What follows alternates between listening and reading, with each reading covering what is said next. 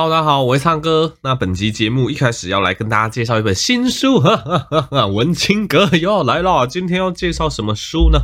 这本书叫做《少女皮肤之岛》。哎，那它是一个外科专科医师写的小说。我还没有看完，但我只看了前面大概五分之一、六分之一，就觉得真的很好看。那反正不看完，基本上也不会跟大家爆雷这样子。那《少女皮肤之岛》它描写的是一个。整形外科医师跟一个烧烫伤女孩的故事。那呃，什么样的人适合读这本书呢？我觉得它会特别吸引到两种人。第一种是，诶，如果你有一些医学相关的一些背景，例如说像我，因为它里面吼提到一些医学相关的一些字，例如说烧烫伤，我们怎么去分别烧烫伤的面积？我们是用九分法，就是用这个，诶，身上有无数个九个 percent 的这个面积的皮肤组成去预估，诶，它。文章中提到这个九分法，他会就在旁边备注，诶，跟你讲九分法是什么东西。那基本上他有讲到什么医学专有名词，他都在旁边很仔细的附注。所以第一个，如果是你是医疗专业人员，你有相关的背景知识，诶，看这本书会给你非常大的感受，因为它真的是一个外科专科医师写出来的，你会看到他探讨非常多医疗界相关的一些面向，那一些啊，总之白色巨塔之类的。那大家听完我这样子，是不是开始感兴趣呢？因为即使你不是医疗界的人，你也可以从这本书里面窥探医疗界的一二。对，你可以看到医疗界一些有趣的黑暗面。那这个急诊室医生到底是怎么处理病患？面对烧烫伤的患者到底是怎么处理？那当然，这只是这本书的背景，它里面它是小说嘛，它还是着重在这个外科专科医师他发生的一些故事。诶，包括他基本上他跟这个前女友分手了。对，然后结果因为这个整治一个烧烫伤的女孩，就结识了这个女孩。那这个女孩我还没看完吼，似乎有一些身心上面的问题，导致她自焚还怎么样？那外科医师在跟救治这个女孩的过程中，开始跟这个女孩有了一个不一样的一个情谊。总之，这本书《少女皮肤之岛》它是由周念言呃这个外科医师所著的，非常推荐给大家。我觉得不管你有没有医疗背景，诶，你看这本书，你都会获得非常大的收获。而且我真的觉得字字珠玑，写得非常的好。我看他的作者介绍哦，那个周医师从中学时期不知道是国中、高中啊，就已经开始创作，且得到各种大奖哦，所以非常不容易。因为大家也知道，我们身为这种医学的斜杠人士，像我是创作影片嘛，那。周医师是创作文章，我觉得都会有互相那种惺惺相惜的感觉吧。因为我们都知道，在台湾的医界其实很忙碌，你要待在医界，好好的就是被呃你的师长、被你的同侪觉得啊，你是个好医生，你有认真在工作，这本来就已经是很不容易的一件事情。但你又愿意拨出更多时间，诶，去创作，那去造福人群，那在我看来，其实都是非常了不起的。所以这本书有相关的资讯跟连接，我就放在底下说明栏给大家参考。好，那近期比较夯的议题，就跟新冠有关的议题，大概就两个，一个是 Omicron，那第二个就是第三季的补强剂这样子。先讲一下 Omicron 啊，Omicron 其实前阵子炒作了一波，这个国际还说什么啊，股市因为 Omicron 大跌，传染力很恐怖。对，那其实初步的一些研究看起来，哈。Omicron 它有点像当初 Delta 病毒出现的那种感觉，就是呃传染力非常的厉害，因为它是个变种病毒，但是造成的疾病还是以轻症居多，对啊，因为就是一个新的变种，可能旧有的疫苗对它的这个保护力又不太够了，所以即使打完两剂疫苗，可能还是有蛮高的机会会被感染。不过好消息是啊，即使感染了，大概轻症为主，吼，这个产生重症的机会不大。那这个初步结果出来之后，大概国际股市又 反弹了一波。反正我觉得大家真的是非常容易这个惊慌失措。那我还是跟大家强调一下这个病毒的一个原理。基本上病毒吼，它在演化的过程中，它如果真的是要适者生存，病毒一定要演化成一种高传播性但致低致死性的一个模式，这个才是对于病毒最好的一个生存模式。因为高传播性，它就可以传播给更多人嘛。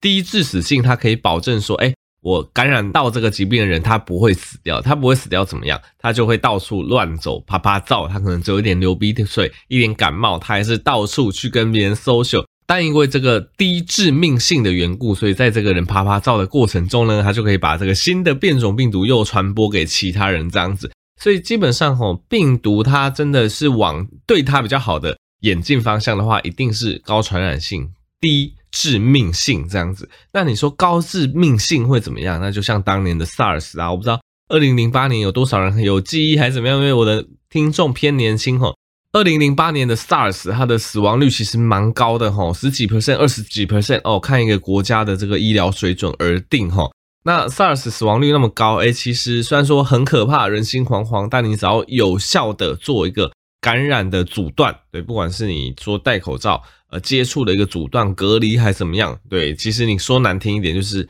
啊，得到这个病的人可能蛮大一部分人，诶，真的会死去。那活下来的人，诶，其实就有免疫力。而且因为就是那么严重、那么高致死率的关系，基本上得到这个病的人不太可能说啊，得到之后还轻症趴趴走，这个机会少很多。所以 SARS 虽然说恐怖，致死率非常的高，对，但是也因为这样子的特性，让它没办法造成全世界像这样子新冠病毒大量的传播。虽然说啊，致死率很高，大家很怕，但这样子并不是对病毒传染一个最佳的一个演进方式。所以这个跟大家分享一下。好，那接下来讲一下第三剂的加强剂啊，因为最近吼，尤其是医护人员开始打第三剂加强剂。那因为有一批莫德纳听说也是快要到期了，所以目前根据国际的研究，然后根据这个呃，总之也是会评估一下这疫苗的一个呃期限啊，跟疫苗的支数。所以目前大部分的医护是接种第三剂的半量莫德纳，我自己是没有接种，因为目前是。那个大医院的医护先开始接种，那我是看大家的分享都觉得蛮可怕的，因为听说第三季即使接种半量的莫德纳，还是就是被那个车碾到一样。有些人很衰，他就说为什么他就是被碾三次，他可能第一季打 AZ 被碾了一次，第二季打 AZ 可能比较没感觉，但他可能那个体质比较特殊吧，他打第二季打 AZ 还是被碾过，然后现在第三季打了莫德纳还是被碾过这样子。对，那。呃，老实说啊，我可以跟大家讲说，我第三季我目前还在等高端的数据，对，因为我真的不喜欢疫苗的副作用啦。那高端的数据，其实我前阵子 FB 又跟大家就是分享高端的第二季的数据，混打的数据，长庚大学哦是就是非常权威的长庚大学做的研究，其实它数据非常的好，就是它做第一季 AZ，然后混打第二季高端，对，它的抗体浓度其实蛮高的，它第二季的那个呃那个抗体浓度是非常好的，所以。高端目前也在做第三季 boost 的试验。那呃，我跟大家老实说，我大概会等这个高端第三季的数据。呃，如果说哎数据一样不错的话，我是比较偏好打副作用比较低的啦。因为其实目前看起来，第三季如果 boost，不管是 BNT 还是莫德纳，这目前那个研究做最多的，好像副作用都还是会蛮明显的吼。那也跟大家分享一下，就是呃这个 BNT 这一支疫苗，对，因为这是最近呃。NEJM 出的一篇 paper 啦，到底这个 BNT 这个坊间说的这个疫苗神迹 BNT 打完两剂之后的一个防护力的一个下降到底是如何？哈，那啊这个研究是在卡达这个国家做的，那卡达比较多流行的病毒株是 Delta 跟 Beta，所以还蛮接近目前世界上 Delta 肆虐。虽然说现在又在改变，我觉得研究有点慢一步。你看研究好不容易把 Delta 研究出来，结果 Omicron 就出来了，就很麻烦啦。那总之，针对贝塔跟 Delta 哈，那个卡达这篇研究发现，呃，BNT 它的最高保护力是第二剂打完一个月的时候。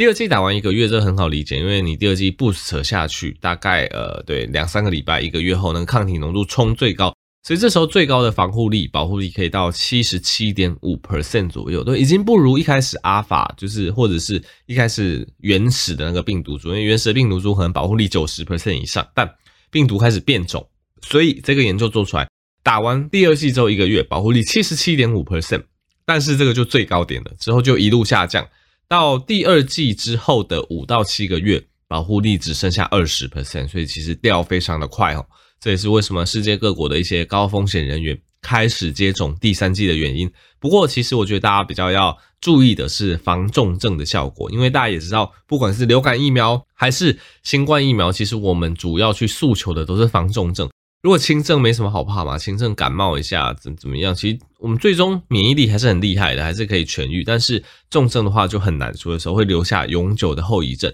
所以我们要注意是防重症的效果。那他们的发现是说，预防重症的效果一样非常好，在第二剂打完之后的六个月内后，防重症还是很高的效率，九十六 percent 以上哦。所以这个变化是不大。所以其实还是一直印证了一开始。跟大家鼓吹的概念，其实打疫苗主要是防重症，你不要一直去在乎说它保护力是多少？目前看起来，不管 AZ，不管莫德纳还是 BNT，即使数据有一些上上下下的高低起伏，有一些差异，但是看起来每一支疫苗都一样。第二剂打完之后，五个月、六个月、七个月到这个时候，大概保护力都会降得很夸张，可能十几、剩十几趴、二十几趴、三十几 percent 的保护力，但是防重症的效果一样是非常好哈。那哪些人会下降的更多呢？研究发现，三个族群会下降的更多。第一个是男性，呵呵，成为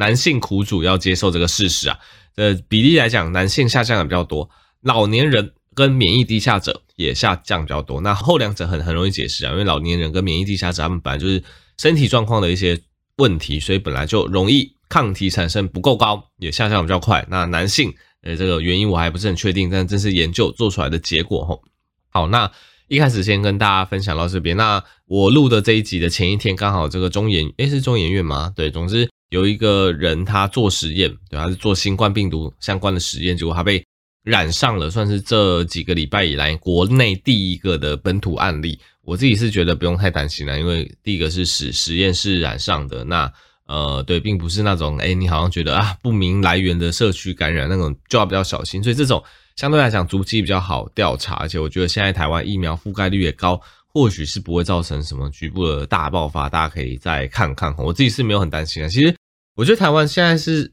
大家人心惶惶，真是有益于就是各国诶，大家你看什么现在美美国、欧洲什么，大家都嘛不戴口罩，就是那边传来传去，生活都恢复正常了。那台湾现在还是一个哦，人心惶惶，有一个本土案例就赶快封啊，赶快隔离，抓起来隔离啊，那口罩戴起来呀。对，其实有有点跟国际接不上轨，当然我不知道，这可能就是风土民情、风俗民情的不同吧。好，那接下来跟大家分享第二个那个蛮有趣的一个 paper，对，这也是最近大家在讨论的，不知道大家有没有看到一则新闻哈，就是说这个威尔刚啊，Sildenafil，Sildenafil 是威尔刚的这学名的成分，对，可以预防阿兹海默，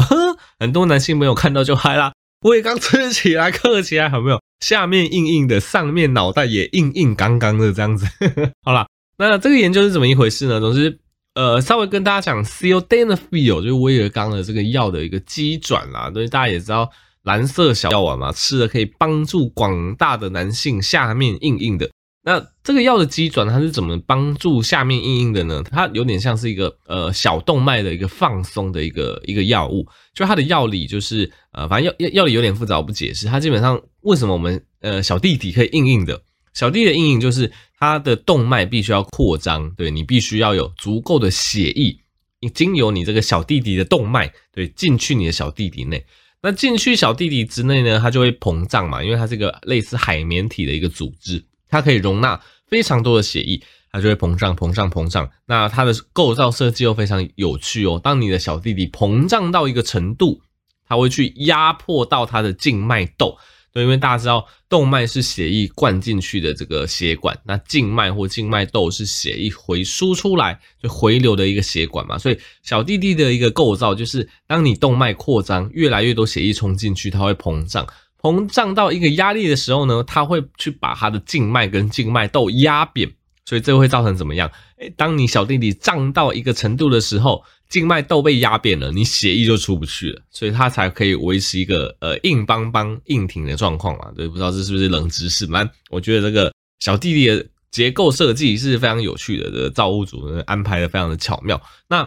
威尔刚他之所以有这个帮忙着男性小弟弟硬邦邦的的这个这个效果呢，主要就是因为这个药物的成分 Sildenafil 它可以去帮助这个阴茎动脉的这个扩张。那一扩张下去，当然不得了嘛，一一。堆血液冲进去就会膨胀，就会达到这个勃起的效果。然后现在这篇研究说它可以预防阿兹海默症。我先讲一下，如果你以一个原理去推断，我觉得不是很难理解啦。因为刚刚讲过，它有这个放松动脉的效果嘛。那 maybe 因为大家也知道，我们大脑也是需要丰富的血液灌流嘛，所以可能诶这个这个药理的成分，它对我们大脑的一些动脉。微动脉、小动脉之类的，也可能有这个扩张的效果。那一扩张，哎，我们大脑的血液循环就增加了，哎，带走更多废物啊，那大脑细胞得到的养分、氧气更多了，哎，预防阿兹海默。你这样子去想，似乎有点道理，但还是要提醒大家一下，目前这一篇研究的证据性没有很高哈，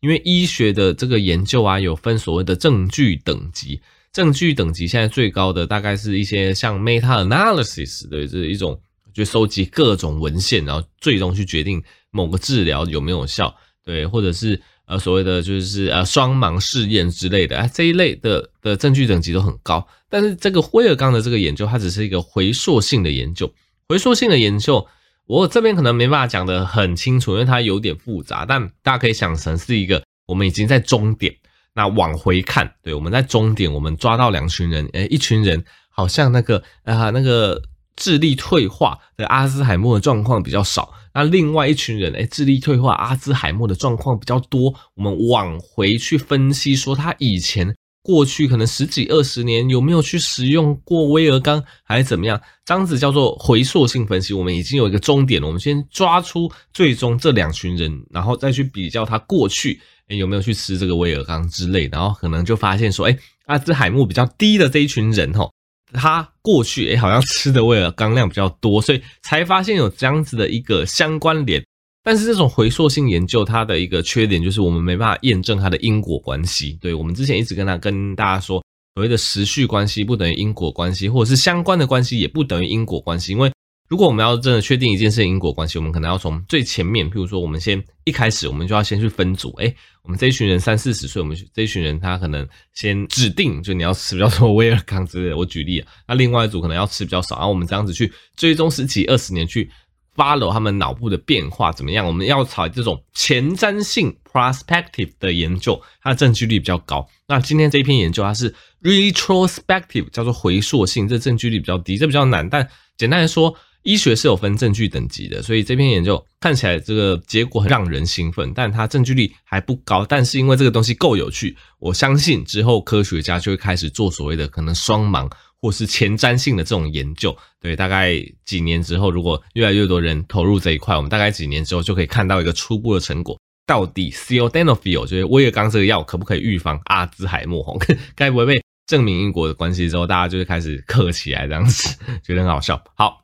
那接下来最后一个议题跟大家谈论一下高血压啦。对，大家知道我现在在这个三峡的苹果树诊所看诊，哦，那其实我看的是内儿科。很多慢性病的病人也是找我追踪，这样子在我这里追踪。那所以你们手上会看到不少这个高血压的病人。那高血压的病人哈，当然会来求诊的人，大部分都知道自己血压过高哈，也知道自己血压大概要呃固定在多少。但我们就是会看到那种他只是来打疫苗，他血压超爆高，就是一个我记得那是一个七八十岁的老奶奶吧，来打疫苗，血压超爆高，一百六、一百七，就是前面收缩腰。那我们看到这个血压就说，哎、奶奶这样不行啦，你知道高血压的标准是一百四九十以上就是高血压吗？对，然后结果奶奶还就一脸不以为然呢，他就说，呃，那个最新研究，对，他直接讲最新研究，他说，那个最新研究不是说血压是年纪加九十吗？对，我们医学界从来没有听过这种东西啊，你就回想一下，你应该多多少少都接过那种赖的那种诈骗讯息，我现在直接讲他们诈骗讯息啊，因为他的资讯就不正确的，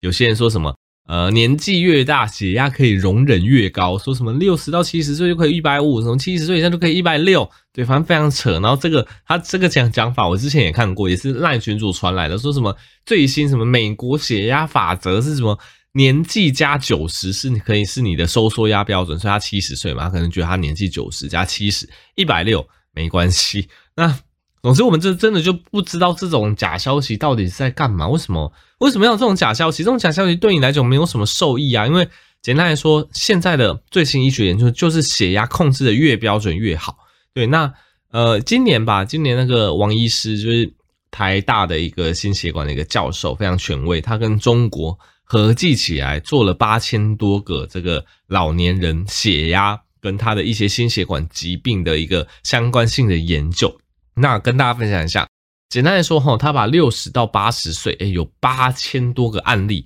他分成两组。那基本上，呃，一半的血压控制在一百五十以下。对，我们当然不能违反医学伦理嘛，所以我们不能说我们把它分成两组，然后一组不要控制血压，这样子就跟目前的医学研究差距很大。你那一组不要控制血压，结果他们那一组血压都高，这样子等于是间接的缩短他们的生命嘛，所以。研究要怎么做？因为我们现在共识是一百四十九十以下，就相对来讲就比较好。所以一半的人，我们就请他控制在一百五十以下，也就是大概一百三到一百四十几啊，看起来还是一个蛮不错的血压。然后另外一组我们要要求更严格，控制在一百三以下，就觉得它的收缩压是一百一到一百二十几哦，就是八千多个分两组，总之一组控制在一百三到一百四，一组控制到一百一到一百二，就追踪三年多，看哪一组比较会中风，哪一组比较会心脏病。结果大家那个结论应该猜到了嘛？一百三十以下的那一组大胜，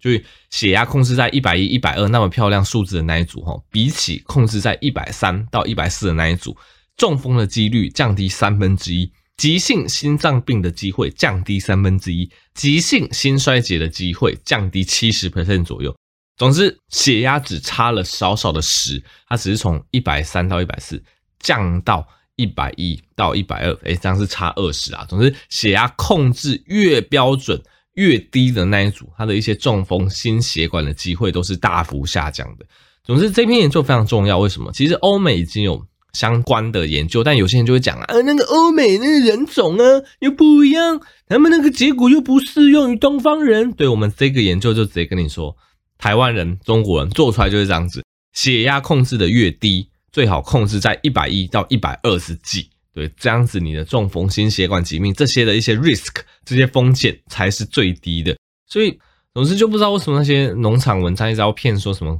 年纪越大血压可以越高，或者是什么血压可以九十加年纪，我真是觉得很扯啦。然后这篇研究跟大家分享，就一个那么实在的证据，就摆在这边，大家就相信它了吧。就是有空有事没事吼，稍微去量个血压，对，知道自己血压的状况。有些人已经三四十岁，他从来没有量过血压，一一量就一百五、一百六，自己有高血压很久了都不知道，这长久下来对于一些心血管、脑血管真的是非常不好哈。好，那么这期就跟大家分享到这边啦。喜欢我的医学知识，订阅我的呃 YouTube 频道，我的 Podcast，我 Podcast 三堂课医学同事也欢迎大家推广给更多人知道哈，就会分享一些。比较琐碎，但我觉得其实对大家的一些健康也非常重要的医学知识，那可以支持药师健生活保健食品，输入折扣码 bluepig 有九折优惠，还有我的新书。好，那我们就下集再见喽，拜拜。